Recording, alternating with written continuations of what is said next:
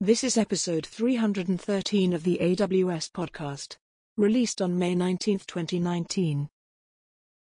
Hello, everyone, and welcome back to the AWS podcast. Simon Elisha here with you. Great to have you back, and I'm rejoined by a guest that you've heard from a few times before, and he keeps on bringing cool stuff along.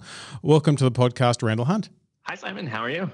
Good. It's good to have you back. And just to introduce you to those folks who may not have heard you before, you are one of our senior technical evangelists and developer extraordinaire and all round interesting person working on interesting topics, is how I describe you. I, I like that description.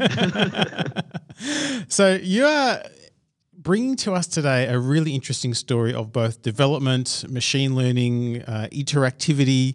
Uh, it's it's the feel good story of the year.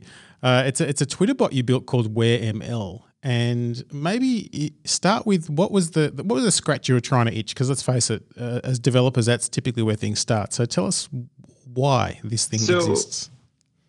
This is a, the confluence of a couple of different things. Back in 2016 or maybe 2015, I read a paper called Planet by the Google research team about how you could geolocate photos using only the pixels in the image.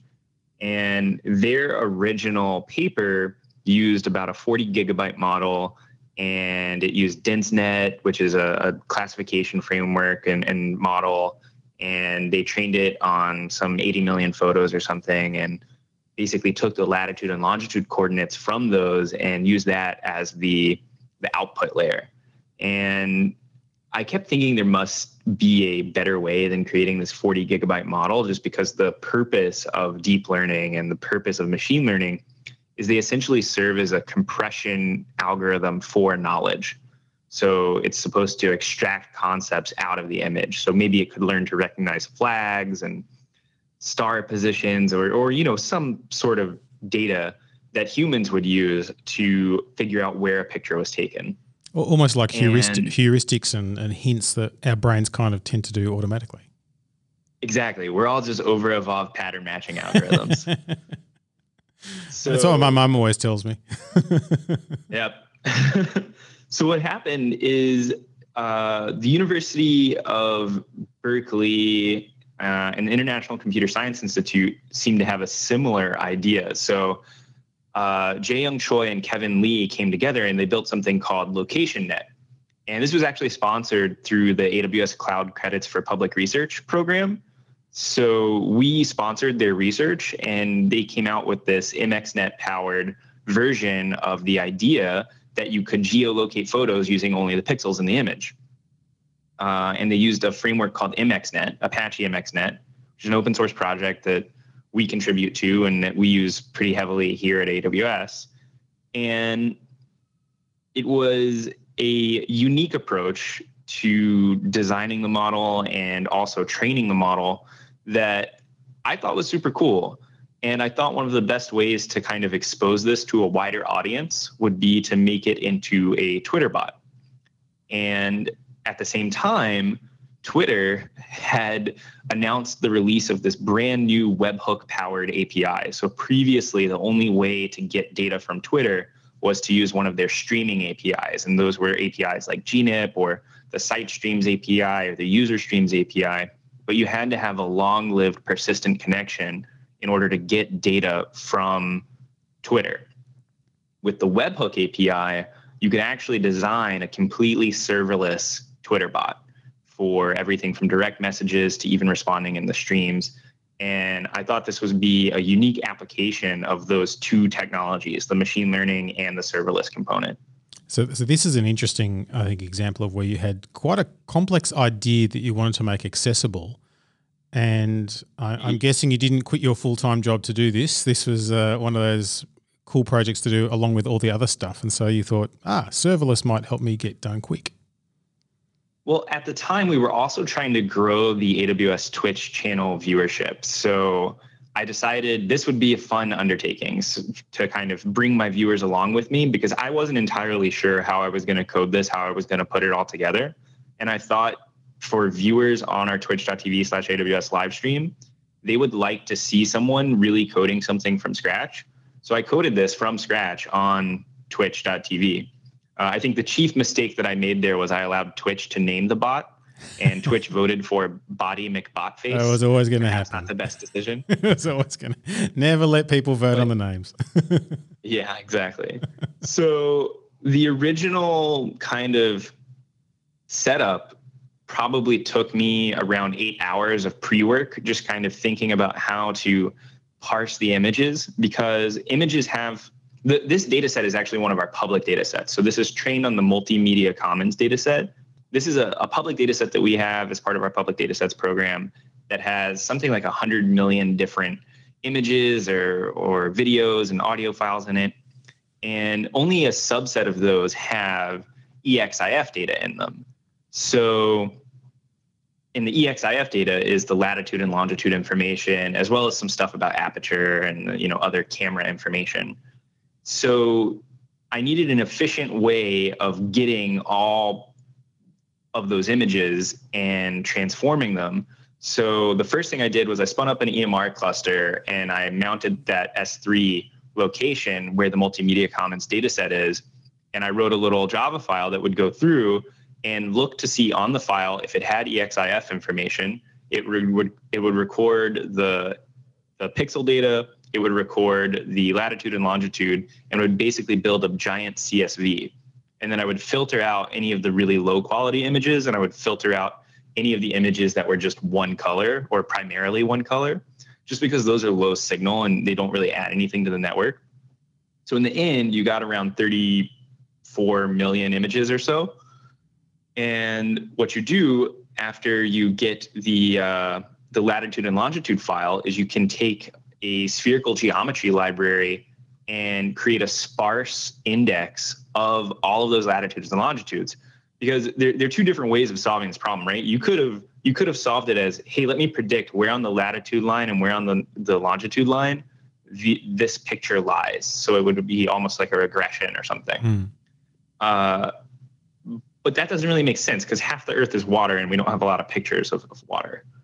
So you had you know data that was not very well distributed and there are a lot the data has a much higher representation of cities like london and tokyo and new york and san francisco and much less representation of say antarctica. So the the insight that the planet architecture had was to create multi-scale geographical cells using this this s2 spherical geometry library and i did the same thing or well uh, the people who created LocationNet did the same thing, and I just totally stole their work. For, for, for reference here, I should say I am not smart enough to have come up with this on my own, and all credit goes to them. I, am just copying their work and kind of redoing it, just so well, I have classic example of it. Classic example of object-oriented reuse, I would say. yes, the reuse pattern. Yes, and so basically, you take this network called ResNet and ResNet is a, a, a deep learning network that's typically used in classification problems. So it can tell you whether or not a picture is of a chair or of a computer or a projector or a laptop. And you rip out the last layer of that network. And instead of saying, hey, classify what object this is, I want you to classify where in the world this object is. And so you took all of the, the latitude and longitude, created the sparse index, and you got 15,527 different multi-scale geographic cells. And those are the classes of the data. So that's what you're trying to predict. It's the probability that the picture was taken in any one of those cells. And from there, all you do is you just feed in the images into the network and wait. and this training is surprisingly parallelizable. So I think the original training for 12 epochs over nine days on a single P2 16x large, uh, you can get that down significantly if you use a P3 and if you spread across a few P3s. Yeah. The lowest I've gotten it so far is into about 10 hours. And I, I, I could go lower than that, but I haven't really finessed out some of the details, and I don't want to waste a lot of time uh, running the same training over again. So I'd like to modify a, the model before I really becomes almost a premature optimization once you get to the point where it's you know, running fast enough for what you need it to do. Exactly. And so this network is pretty interesting because it's only about 300 megs. Uh, and if you remember from the Planet network, that was 40 gigs. And this one outperforms that network with an order of magnitude, several orders of magnitude less storage, and it outperforms it by more than 20%. Wow. And, and it's uh, also, I guess, more cool. more portable and easier to share, given that it's just physically smaller as well. Exactly. You can put it on an edge device. And so there's another kind of tool within AWS called uh, SageMaker. And that's what I used to train all of this is I basically wrote a Python script in a Jupyter notebook on SageMaker. And then I had the SageMaker MXNet SDK go and create a container image for me to go out and train on all of this data. And since I did the original training, SageMaker has added a few features like pipe input mode, which is pretty good if you want to be able to stream data from S3 as opposed to having to load it all in first. And that that's a huge time saving because you immediately start the training and you can even do partitioning and kinds of good stuff like that. I haven't added any of that advanced stuff. So in fact, I, I, spend a tremendous amount of time just copying the data over to the instance instead of using that pipe mode. Mm. So the code is all open source and we built it all on Twitch. So if anybody wants to go and switch everything over to pipe mode, you're more than welcome they, to do they that. can do a, they can do a V2. And I think it's actually, it's, a, it's an interesting point. This domain is changing and evolving so quickly that the quote unquote best way to do something can change within months. So you kind of need to think about throwing it away and, and or, or modifying to the current well, state of play. Even switching to pipe mode, it's not hard to do. It's just, I mean, it's probably a three line code change, and I just have not uh, done it. Yeah, just haven't got around to it. Maybe I'll do that today. they, yeah, this could be the, the interesting thing is the the network performs really really well in large cities that have a lot are well represented in the data. So places like Paris, it can tell you not just where the picture was taken, but which side of the street you were on when you took the picture. And the other thing is that the inferences are rather fast because the network is very small. You can get inferences in less than 100 milliseconds. Well, you know, around 100 milliseconds mm-hmm. on a on a T2 large. And you can even take that further. There's a framework called SageMaker Neo, which allows you to optimize different models for a particular piece of hardware for the instruction sets that are on that hardware. So if you did want to put this in an IoT device or if you did want to put this in an embedded device, you could do that pretty easily with SageMaker Neo. You would just feed it into this SageMaker compilation job, say, hey, I want you to compile for a M5X large or a T2 large or whatever. And it would go out and optimize for that instruction set.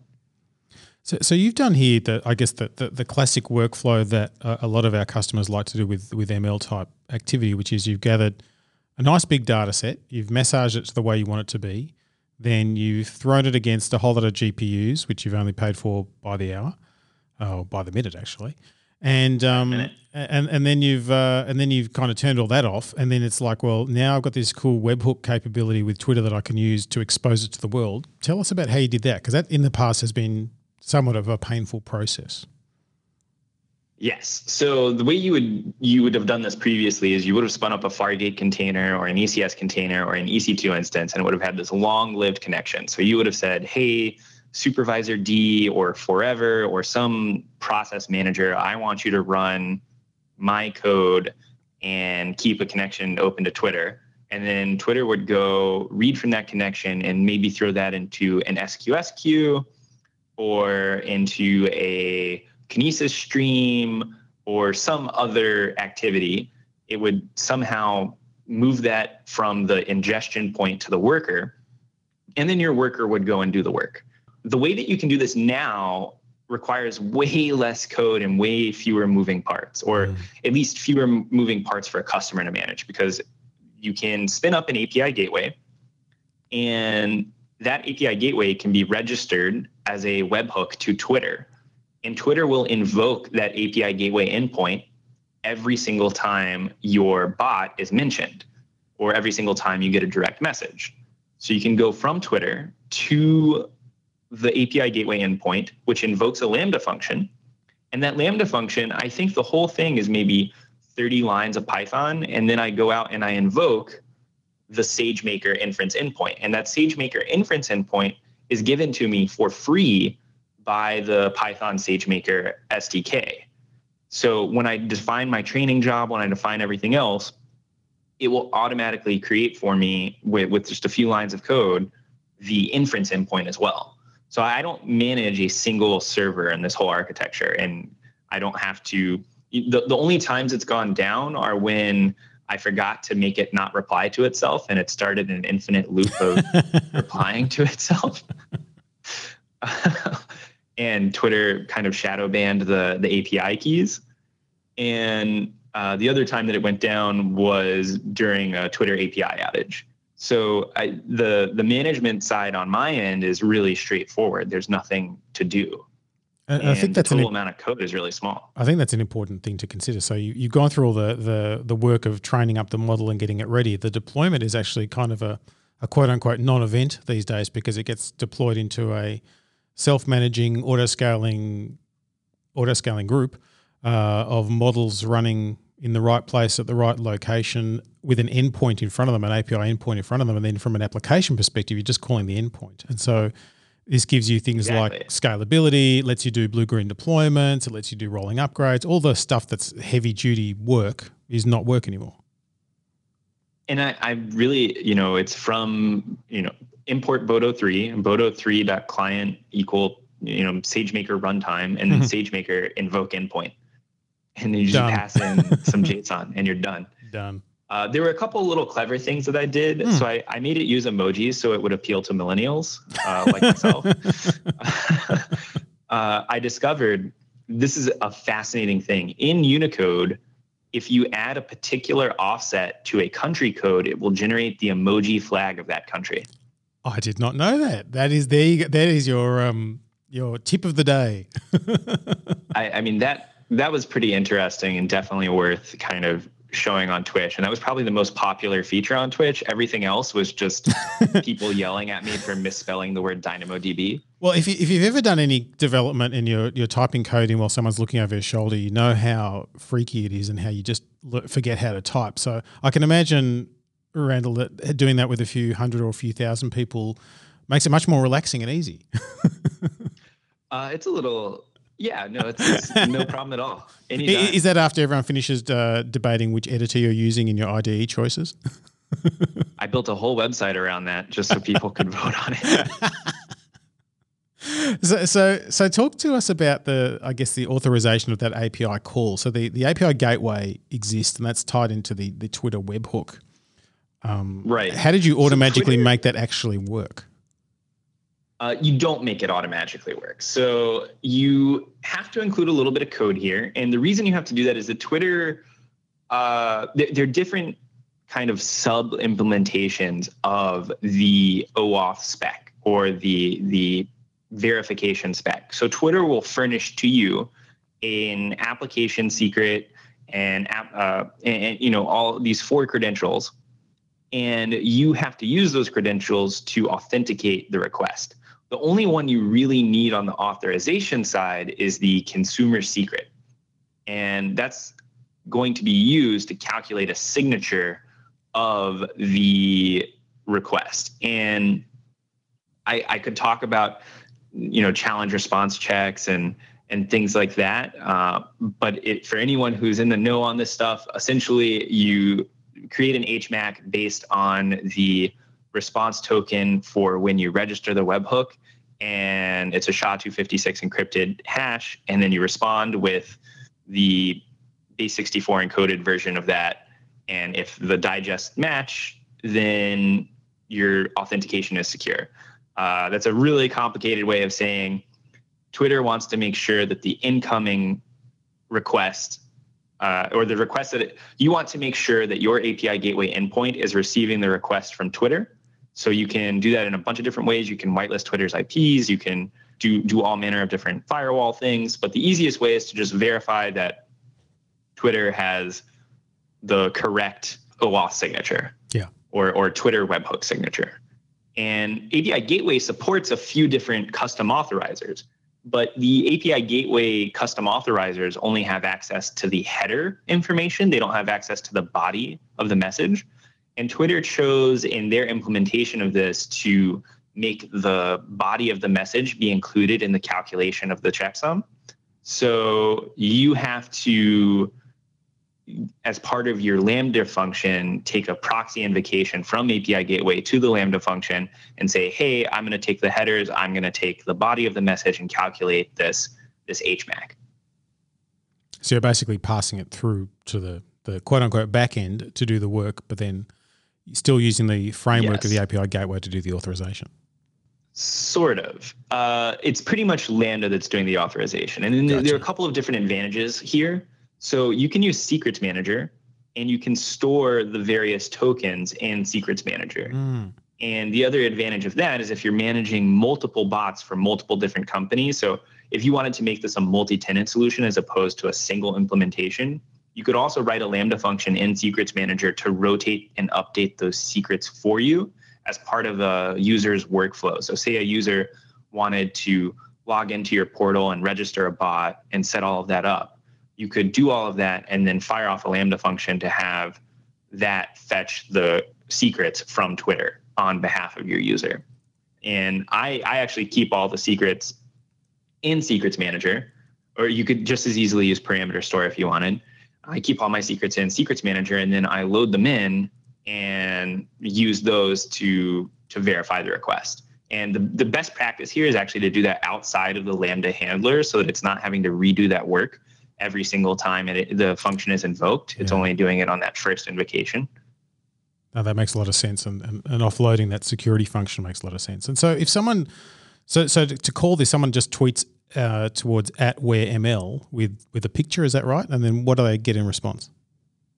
They get back a Google Maps static API map that has three pins on it and the API supports an arbitrary number of outputs. Uh, I think there's probably some limit in the, you know, you couldn't send all 15,000 probabilities, but you could send a, a significant number. And that will go out and invoke api.whereml.bot slash invocations, and it will respond with the link to that Google Maps static map URL, as well as the three pins on where it thinks that image is, the three most likely locations that that image was taken at, and uh, the emoji flags and the place names. And the place names come from a reverse geocoder library, which is a Python library. I'll give a shout out to them. I think it's only maybe a, a three megabyte library, hmm. but it has place names that are encoded with latitude and longitude points. So I think latitude and longitude alone are not very useful in a Twitter bot. So it's good to reverse geocode those into real place names. Nice. Uh, this works really well, except for in Iceland, where apparently everything has an extremely long name and doesn't fit on Twitter. so Iceland is Twitter proof. They're they're 100% Twitter proof, and I'm glad Twitter upped to I guess it's 240 characters That's now right, because yeah. back when it was still 140 or whatever, you know, you could not fit half of the names of these places in there. and what sort of what sort of hit rate do you get? Like, what's what's the accuracy look like from what you've been able to tell so far? So here's the the kind of other section of this that I'm working on currently is we have a service called Amazon Comprehend that can detect sentiment and I want to parse the responses to the bot. So I have a very rudimentary parser right now, which literally just looks at the reply. And if it, it contains the word yes or correct, it marks the response as correct. And then I record that later and I take that image and I can use it to retrain the bot later on. Given that it's trained with about 40 million images, retraining, you would need another probably, let's say, 100,000 images before you'd really see any effect uh, on the training uh, training with just another thousand or something is not super useful. So collecting all those images and then kind of determining which ones were correct and which ones were incorrect. If they're incorrect and I get a response from the person who tweeted at the bot, I want to be able to extract out what the correct place was if they tell me what it was. I have not quite figured out how to do that yet, but I've been playing around with taking Amazon Comprehend to extract out the key entities of the response. And if one of those is a location, assuming that that location is the correct one and then feeding that back into the model. But that's work in progress for now. Well, maybe people can uh, contribute to that as part of the, the work that's out there. Where where is this available for people to, to look at and to, to learn more about or to contribute to? At the moment, it is available at github.com slash ranman slash whereml The original version is still available. It's slash body McBotface. Um, of course. I've made several modifications and iterations. And I think by the time that this podcast is published, there should be a full website up at whereml.bot. So excellent. That will have a lot more details and you'll be able to use it without having to go through the Twitter API and you'll be able to kind of learn more about things there and there'll be a blog post to sort of accompany that.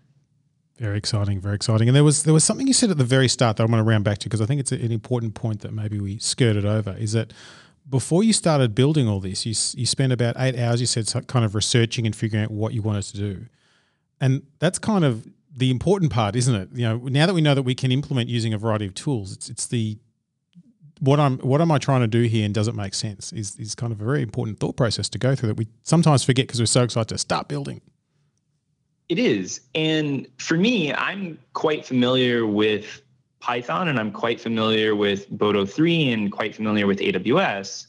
So that wasn't the section that I was researching. What I was researching is is is this model actually viable? Is this really a, a, a way to geo predict things? And then I started thinking about the architecture. So I was kind of sitting there with my whiteboard, or I say whiteboard, it was really post it notes, sitting there with my post it notes and kind of drawing things out, thinking about the architecture, looking at the Twitter API and figuring out exactly how the webhooks were working and making sure before I really threw myself into it that at least the core parts were all there and that if something were missing, I had a bit of a backup plan on how to implement it.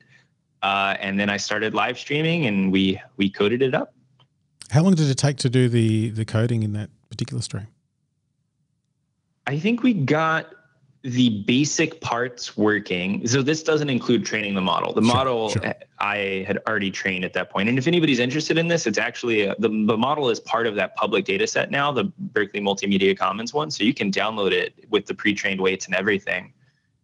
This uh, I would say it took me at least four hours, probably five, to get the original version working, and then to add in the emojis and some of the error handling and stuff I would say that took another two hours in a separate stream later on. And the emoji stream was obviously the most popular stream. that was by far more popular than the actual complicated part of the project. Gotta love it. This sounds really exciting. And, and, I like, Randall, how by recording this podcast with me, you've created yourself a compelling event to get everything updated and out there for everyone to contribute to. So hopefully you'll get lots of interest.